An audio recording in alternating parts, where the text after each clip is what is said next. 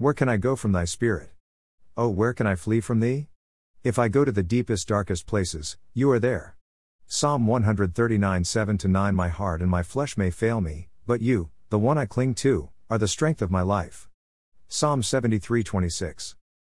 A blog about peace. To appreciate creation, we would need to put out an advertisement. Living space, 2.5 billion times 555 million, different species and phylum, outer space, 6 sona times, G Google, with fireplace. Not to mention the moons. You can finish up this ad. With celestial bodies, heavenly bodies, and earth. Creation is far reaching, really. The total square footage reaches to the heavens. Then there are the internal dimensions of creation. I'm not sure of the square footage there. And what's inside each body? Body, soul, and spirit, my square footage, our square footage inside? And our part of creation was given to use. We have a job description to be human.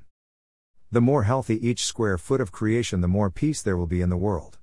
On the one side there is fear and hate, and on the other side is joy and love. We are put in the middle. Creation, men, and women.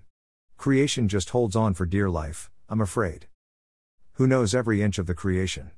The God of heaven and earth does. What we choose do will make all the difference in the world. Picture, signed post for ancient Etzel Street, Israel. Pop quiz answer from February 27th. The beloved fictional character, Eeyore from the children's author, A. A. Milne. I love pop quizzes. Here's the pop quiz of the week What do these have in common?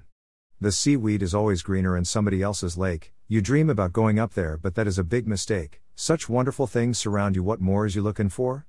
Darling, it's better down where it's wetter. Take it from me. Under the sea, under the sea, up on the shore they work all day out in the sun they slave away.